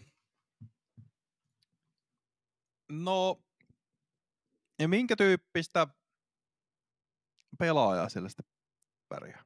Koska ei siellä nyt maksimidistanssia ei tarvi. No ei, siellä mun niinku maksimidistanssia ei tarvi muuta kuin kakkosväylä se ainoastaan helpottaa vähän, että sä Kyllä. saat paremman lähärin siinä. Ja muutama muu väylä sitten voi heittää ehkä hyssellä jonkun yli, puitteen yli sun muuta, mutta siellä mun mielestä tarvii ehkä enemmän sellaista, niin kuin, ei tarvii olla pitkä heitto, mutta pit, niin kuin tarkka ja kuka tuntee heittonsa kulmat ja sitä kautta oman päkin sisällön, niin sellainen tulee pärjäämään ja sillä saa niin kuin ok tuloksia siellä tehtyä. Ei välttämättä huipputuloksia, mutta tasasta tulosta tulee tekemään tuollaisilla pelaajaprofiililla. Ja aikaisemminhan siellä on ollut vahvoilla vähän vähemmän yllättäen paikallisia Seppo Pajuu, Saviniemeä. Ja no en tiedä, Seppo nyt, jos nyt mietitään näitä kahta, niin me etenkin, niin mä väitän, että Seppo on jo alkukaus vahva, mutta nyt vähän vaikeampaa, että saa nähdä miten täällä, koska kuitenkin menee nyt taas toisena kotikisana tälle kaudelle. No visoin lisäksi, mutta... No, mun on pakko ottaa tuosta kiinni, koska Seppo on ollut aikaisempinakin vuosina vähän aallon pohjalla ennen kuin on tultu Anikaisen frisbee mm. heittämään kisoja ja se on pärjännyt siellä silti mielestäni hyvin. Niin Seppo on sellainen, että kuka tuo voi oikeasti tänä vuonnakin pärjätä ja luultavasti tuleekin pärjäämään. Niin kyllä mä sitä tossa, kun tässä kohta kuullaan meidän top kolmosta, niin kyllähän siellä Seppo kävi vähän vi- pyörähtämässä siellä listalla. Saatto jää, saatto olla, että putos ulos.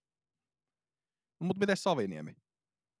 No sillä on ollut vähän nyt hiljaisempaa kautta Saviniemellä, mutta hänkin on kuitenkin Anikaista menestynyt aikaisemmin todella hyvin, ottanut kakkosia sieltä pari kautta sitten ja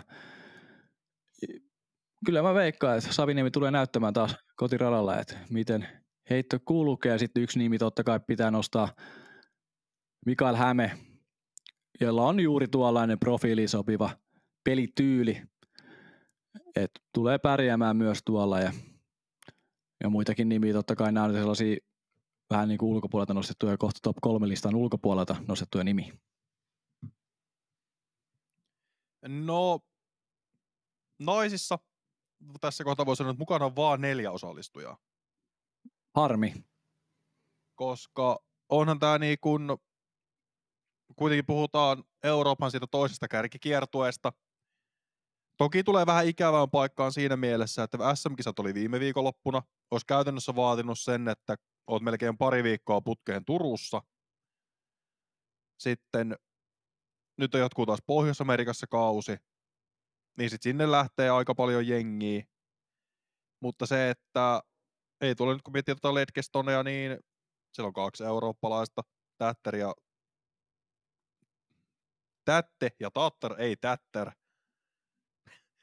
Niin sitten sieltä täältä puuttuu kuitenkin ruotsalaiset, täältä puuttuu britit, saksalaiset, ne pari nimeä, ketkä esimerkiksi Tyynessä oli, ja Kööpenhaminassa, Sulassa, niin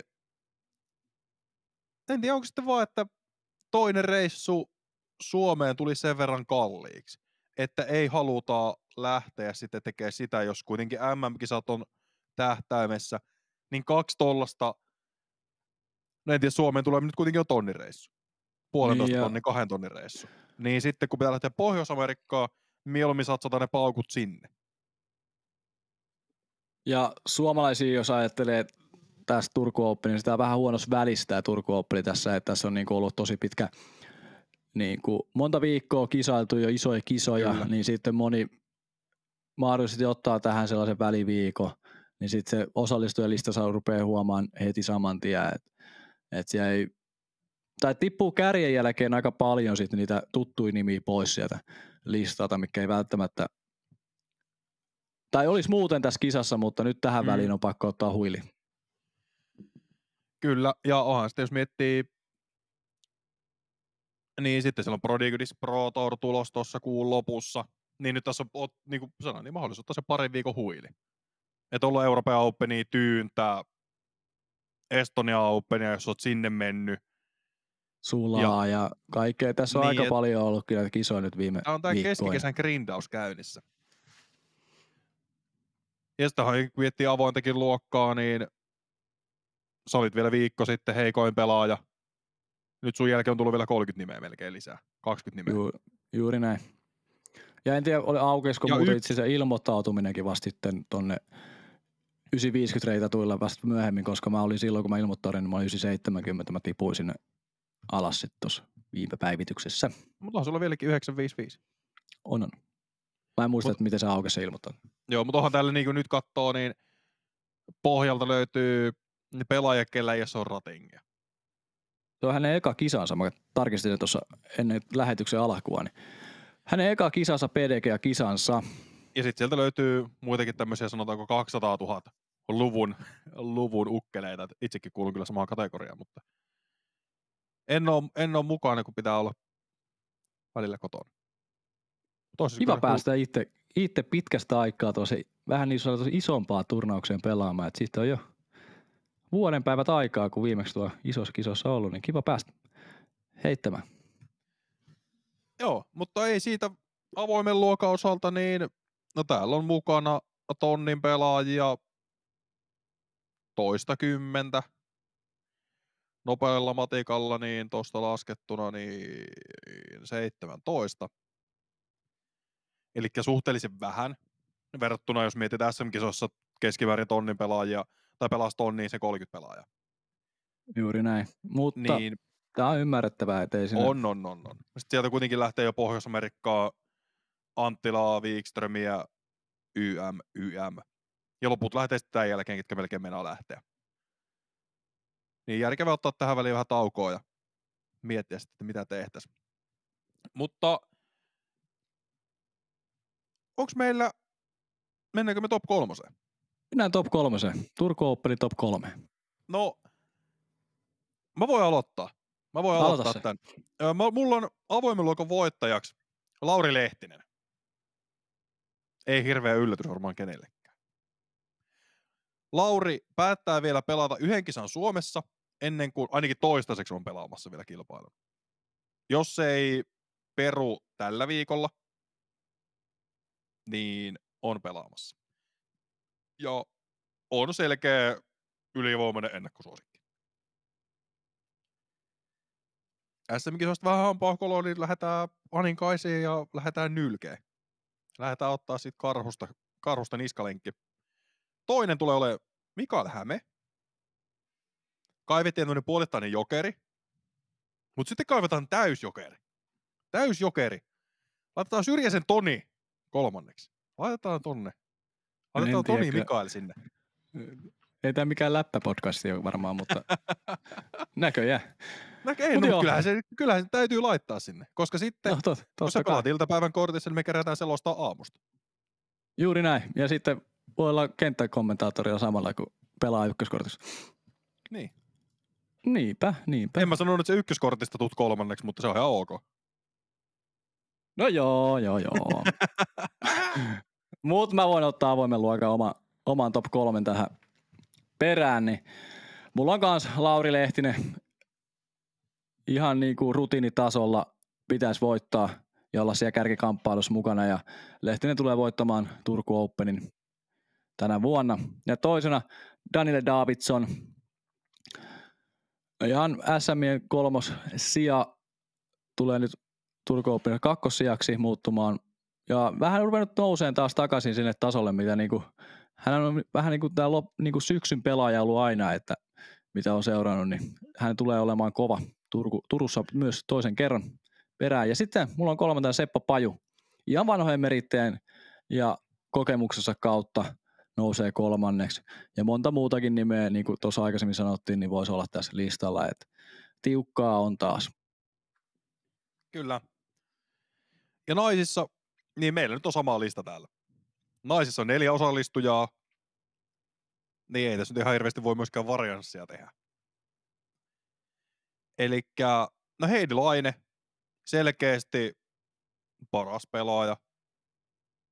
Toisaalta, niin. Sitten se on meillä molempina. Voi- Mä voin käyttää läpi, koska ei tässä nyt ole, niinku, kun meillä on samat nimet tässä, kun ei me oikein ihan hirveästi voitu tätä keksiä. Et Jenni Heidelainen voittaa, Jenni Karppinen on toinen, Silva Saarinen kolmas. Ja sitten siellä on Olivia Kiinstead vielä mukana. Ja periaatteessa Olivia ja Silva nyt, se on vähän niin ja näin, että kumpi näistä voisi olla kolmas, mutta kyllä se Silva on enemmän vakuuttanut tällä kaudella. Tällä hetkellä kyllä, että niin kuin Saarinen on vakuuttavampi ollut viime Mm. aikoina. Ja kyllähän siellä niinku, jos miettii, niin Saarisen ratingi on noussut. Vielä ei ihan rikottu sitä 900. Ei. Et kyllä se siellä nyt SM-kisoista, ei anteeksi EOsta tuli pari 800 alkusta, niin ne ei sitten, ja sitten tahkovuorosta ne otettu yksi 860 kierros. Niin sitten siellä kun no pari huonoa, olisi ollut pykälä ylempää, niin sitten olisi 900 rikottu. Mutta ei se oli vieläkaan kaukana, ole. vielä 13 pistettä, kun tuosta jaksaa nousta ylöspäin. Et No itse siellä on kyllä käyty jo 900 tuossa alkuvuodesta, mutta sitten on dipattu tähän alle. Mutta kyllä sieltä, no periaatteessa kolmos sijasta tullaan käymään tiukin taistelu. Jos ei Kyllä. Karppinen yllätä ja lähde haastaa lainetta tosissaan, mikä ehkä olisi pieni yllätys, koska Heidi on ollut niin vahva viime aikoina. Juuri näin. Ja toivottavasti pientä kamppailua tulisi siellä voitosta, että saataisiin vähän Niin. jännitystä sinne radalle. Kyllä, näinhän se on. Katsotaan tuosta vielä Tourin kokonaistilasto, nyt kun puhutaan Europro Tourista, tai Euroopan Pro Tourista, anteeksi. No avoimen luokan kärkipaikkaa pitää Niklas Anttila, 275 pistettä. Ja no on nyt ne kolme osaa kilpailua. Ja neljästä, piste, neljä, neljästä kilpailusta kun lasketaan pisteet, niin Lauri Lehtinen voi käytännössä no melkein jos voittaa tämän, niin varmistaa Tourin voiton. Koska Lauri on toisena 254,5 pistettä, sillä on voitettu tyyni toinen Estonia Openissa. Toki silloin on Järvä Open 9, mikä vähän pudottaa, mutta tosta kun otat 100 pistettä kasaan, kasaan niin sitten E- EPT All Starsi, totta kai tulee mukaan, mutta mä en tiedä miten lasketaanko sitä kokonaispisteisiin, vaikka se on tässä mukana. Mä en, mä en oo tarkkaan Voisin tiedä kuvitella, että sitä ei mut lasketa kokonaispisteisiin, että se on joku erillistapahtuma. Juuri näin. Ja kolmantena Mikael Häme, 253 ja puoli pistettä. Tämä on niin periaatteessa Mikaelin ja Laurin kauppa, kumpi voittaa Euroopan Pro Tourin. Neljäntenä Joonata Häme 211,5 pistettä ja siinä on sitten löytyy Hännistä, Saviniemeen, Niemistä, Jarnesi, Davidson ja Hyytiäistä sitten loppulistalla. Ja, ja. naisissa, hetkinen pitää, mistä tuolta löytyy oikea namiska. No Heidi Laine on käytännössä jo melkein varmistanut Pro Tour, tai Euroopan Pro Tourin voiton, koska se on 275,5 pistettä, tai 275 pistettä. Voitettu Tyyni, Estonia Open ja toinen Köpiksessä. Eli ei se nyt ihan hirveästi ole sitten palaa kellään muulla. Tämäkin voi olla yksi asia, minkä takia noita naisosallistujia on tällä hetkellä mm. aika vähän tuossa Kyllä. osa kilpailussa, että ei ole Mutta niin sanotusti tästä sijoilla. nyt täytyy se sanoa, että naisia on keskimäärin muutenkin ollut aika vähän. Et näitä kolmen osakilpailuja, jos mittaa viides kilpailu, niin kolmen kiertu, tai kolme kisaa pelanneita on Heidi Laine, Silva Saarinen, eikä muita. Öö, Anni Mäkelä. Kaikki muut on pelannut kaksi tai vähemmän. Juuri näin. Eli ei, ja totta kai Turku Openia ei nyt ei ole tässä mukana. Lainelle tulee neljäs, Saariselle neljäs, Karppiselle kolmas ja Olivialle, hetkonen, onko tämä ensimmäinen? Ei, Voi toinen. Olla. Toinen. Joo, toinen. Tyy... Okay. Ei, hetkonen, on sekin kolmas, että siellä ei ollut vain pisteitä tullut, niin piti etsiä vähän alempaa jostain aakkosjärjestyksestä toi nimi. Siellä on 9 ja 10 ja sitten Järvästä ja Tyynestä. Et ei sillä niin kuin, aika vähän on saatu kiertäjiä ekalle kaudelle, mutta toivottavasti ensi kaudella on jo paljon enemmän, kun kierto on vakuuttanut asemaansa ja voisin kuvitella, että Turton, kuka nyt on toisena, niin olisi kiertänyt enemmän, mikäli rahoituspuoli olisi kunnossa, että sielläkin kuitenkin käsittääkseni suhteellisen kevyellä budjetilla mennään. Sitten siellä on Tattar ja Tätte Pohjois-Amerikassa koko kauden käytännössä ollut. Et siellä no Alsa ollut vähän sama homma. Et pikkuhiljaa, pikkuhiljaa. Mutta eteenpäin. Ledgestone Discraft Ledgestone Insurance Open. Eli Pro jatkuu Pohjois-Amerikassa. Mennään radalle, jossa on pelattu maailmanmestaruuskilpailut avoimien naisten osalta 2019 ja mastereiden MM-kilpailut myöhemmin tänä vuonna, aikaisemmin tänä vuonna tietenkin, eikä myöhemmin. Ja no siellähän nyt on, koska siellä on 2000 pelaajaa, yli 2000 pelaajaa taitaa olla tällä hetkellä osallistuneita virallisesti, niin siellä on kaikki luokat avoimesta eläkeläisiin ja käytännössä taaperoihin. Juuri näin. Et se on maailman suurin frisbee golf-tapahtuma, jos Tyyni Open on Euroopan suuri. Ja avoin luokka pelaa Eurekan tai Lake Eurekan ympäristöön rakennetulla väliaikaisradalla ja sitten Northwood Black Layoutilla, kun naiset pelaa Northwood Blackissa, mutta lyhyeltä tiipaikoilta, ja sitten kolmannella radalla, joka on Sunset Hills. Ja tästä nyt taas päästään tähän keskusteluun, että minkä takia ne pelaa niillä erillisillä tiipaikoilla. Minkä takia... Ja erillisillä pistet... radoilla. Er, niin. Koska eihän sinne taas se, että sulla on erillinen rata täysin, niin Mä en ehkä ihan ymmärrä, mutta... Niin, nämä on näitä, mihin tämä laji on menossa. Tämä määrittelee sitä pikkuhiljaa, että mihin tämä on. Ja noin, taas, taas naiset tykkää siitä, että pelataan samalla tiiltä. Ainakin ne huiput, mitä on puhuttu. Niin, niin ainakin osa huipuista tykkää. Mutta sitten taas, kun lukee jotain mielipidekirjoituksia tai muuta, niin sitten jotkut haluaa pelaa lyhyemmiltä, jotta nähdään enemmän pöydejä. Niin. niin sitten se on vähän taas se, että Onko siinä käynyt järkeä? Niin, se on vähän Mut kaksipiippunen eikö, juttu. Mutta jos mä oon ymmärtänyt oikein, mä oon puhunut tästä ehkä aikaisemminkin, niin eikö golfissa on vaan käytännössä tiipaikat vaihu, mutta reikä pysyy, tai greenit pysyy about samoin? No siis nämä vaihtuu siis päivittäinkin myös ne golfin reikäpaikat voi vaihdella. Et Mutta siis se greeni niitä... pysyy vissiin sama, että se on siis Joo, green... greenillä jossakin Juu, siinä. kyllä, kyllä. Juu, se reikä vaihtuu se greenillä ja ne rupeaa uusia greenejä sinne tekee, tekee yhtäkkiä kesken kisoja, mutta, mutta reijät vaihtuu. Ja niin baarlukema ihan... taitaa pysyä samana, ainakin Joo. valtaosalta. Ja mä en tiedä tuosta golfista niin tarkasti, niin en En mäkään, mutta tämä tuli vaan tämmöinen, että periaatteessa lyhyempi tiipaikka voi olla ihan ok, jos ei se muuta sen väylän pelattavuutta merkittävästi. Joo, se ja on niinku tärkeä. Pysyy niin. se on just se, että se tii-paikka, jos vaihdetaan, niin se ei saisi olla niinku erilainen väylä sitten taas. Että se pitäisi olla sama henkinen ja samantyyppinen heitot sitten sitä toiseltakin tiiltä. Mutta tämä on tämä keskustelu, mitä me käydään päätyy saakka, joten ei käydä sitä tässä kohtaa ehkä enempää. Osallistujia on mukana käytännössä kaikki maailman parhaat. Tämä on niin ainakin naurettava, että avoimessa luokassa on osallistujia 148 ja yli tonnin reitattuja pelaajia arviolta 120. Se on kova taso taas. 90 reitattuja pelaajia tai parempia 130, 138 kappaletta. Kova. kova. Ihan ok. Taso. Ihan ok. Kyllä. Ja edellisen ja... kerran mestarit. Pitäisikö mennä siitä eteenpäin? Ota, ota vaan. Niin Riki Vaisoki. Riki Vaisoki on edellinen avoimen luokan mestari ja Katarina Allen on sitten naisten luokan mestari. Et. Ja Allenilla noita mestaruuksia tästä kisasta on viitisen kappaletta. Miehissä tai avoimessa luokassa niitä vähän menee tasaisemmin. Lokastro kaksi kertaa, Macbetti kaksi kertaa. Taitaa olla enimmät. Joo. Eli siinä vähän historiaa nopeasti. Ja 19, kun täällä pelattiin maailmanmestaruuskilpailut, niin silloin Page Pierce ja Paul McBeth voitti molemmat uransa viidennet maailmanmestaruustittelit. Mikäli nyt faktoitan tätä oikein, mun käsittääkseni se on näin.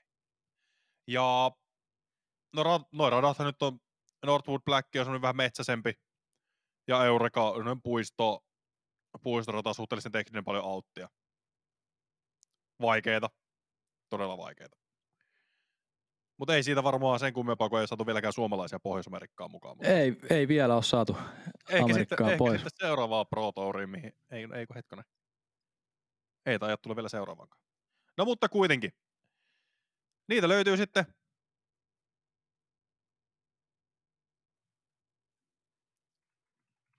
Ei olekaan, mutta PDGA World 2019.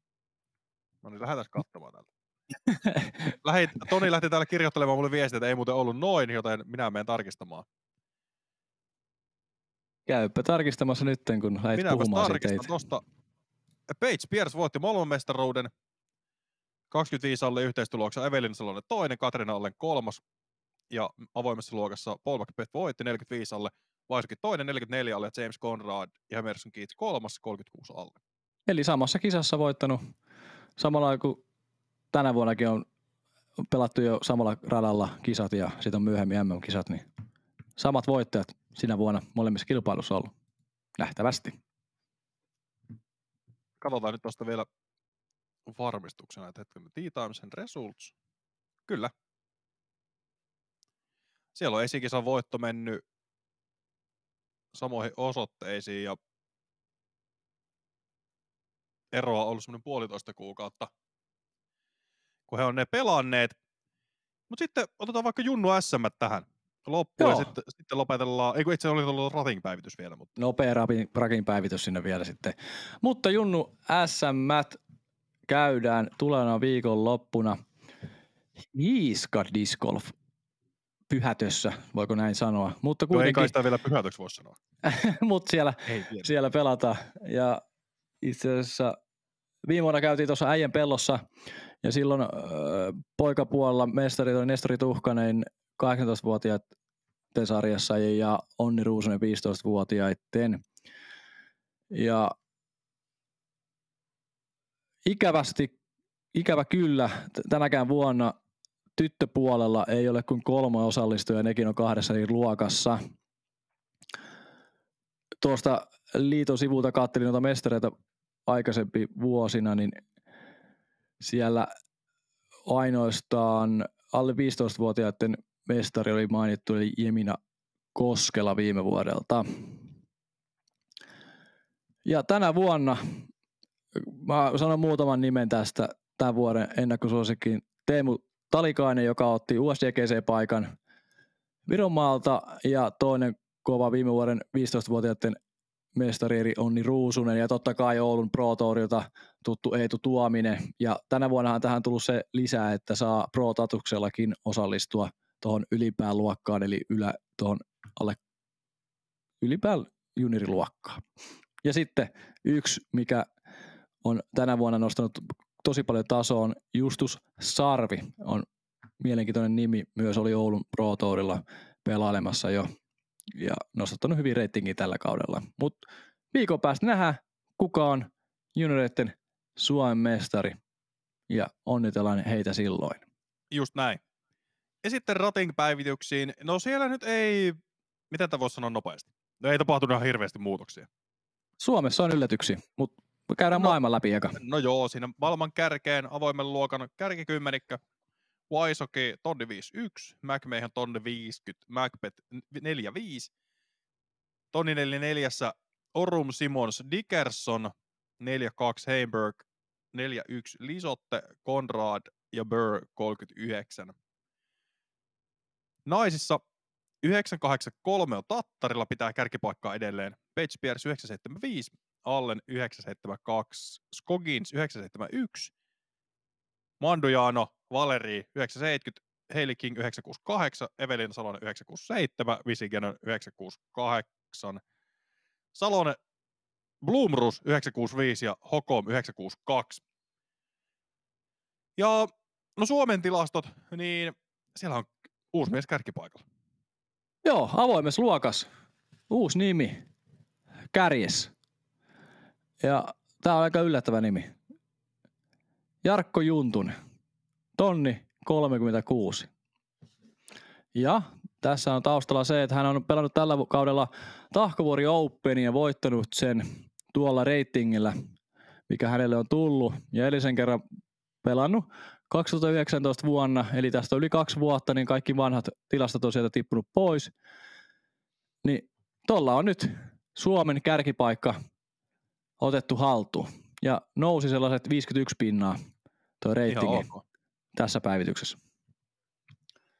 Ja seuraavana totta kai tulee Niklas Anttila, tonni 30, Lauri Lehtinen, tonni 28, Väinö Mikä, tonni 25, Jesse Nieminen, tonni 21, niin kuin Joona Heinänenkin, ja Mikael Häme.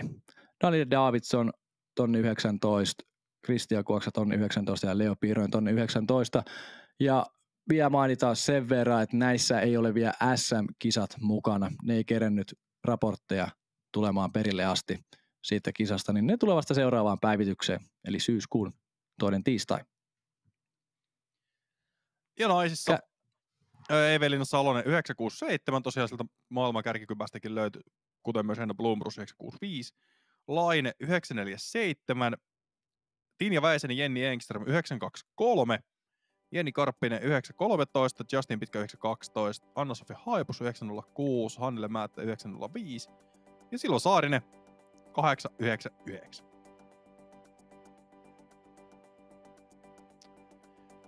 Ja siinä olisi elokuun rating päivitys puolentoista minuuttia. Meni nyt ehkä vähän kauemman aikaa siinä, mutta suhteellisen tiukka, tiukka settari ja ei kai siinä. Meillä on tämän viikon aiheet käsitelty. Ja lähdetään laittaa jakso pakettiin. Hei kiitos kaikille, että katsoitte tai kuuntelitte valitsemassanne kanavassa. Muistakaa seurata meitä sillä teidän valitsemassa kanavassa. Muistakaa peukuttaa, antaa vien tähän arvosteluita. Oliko se YouTubesta, Spotifysta, Apple Podcastista tai mistä ikinä kuuntelettekaan. Ja jos kuuntelette, niin jakakaa niitä Instagramissa, niin me jaetaan sitten teidän juttuja. Jaetaan vähän fribaspiritti eteenpäin. Ja Toni, onnittelut sulle, tai to, onnen toivotukset. Semit sulle Turkuun. Kiitoksia, kiitoksia ja Katsotaan viikon päästä, mikä fiilikset on meikäläisen kisasta sitten itse henkilökohtaisesti, niin voidaan käydä niitäkin vähän läpi sitten siinä jaksossa jossain kohtaa.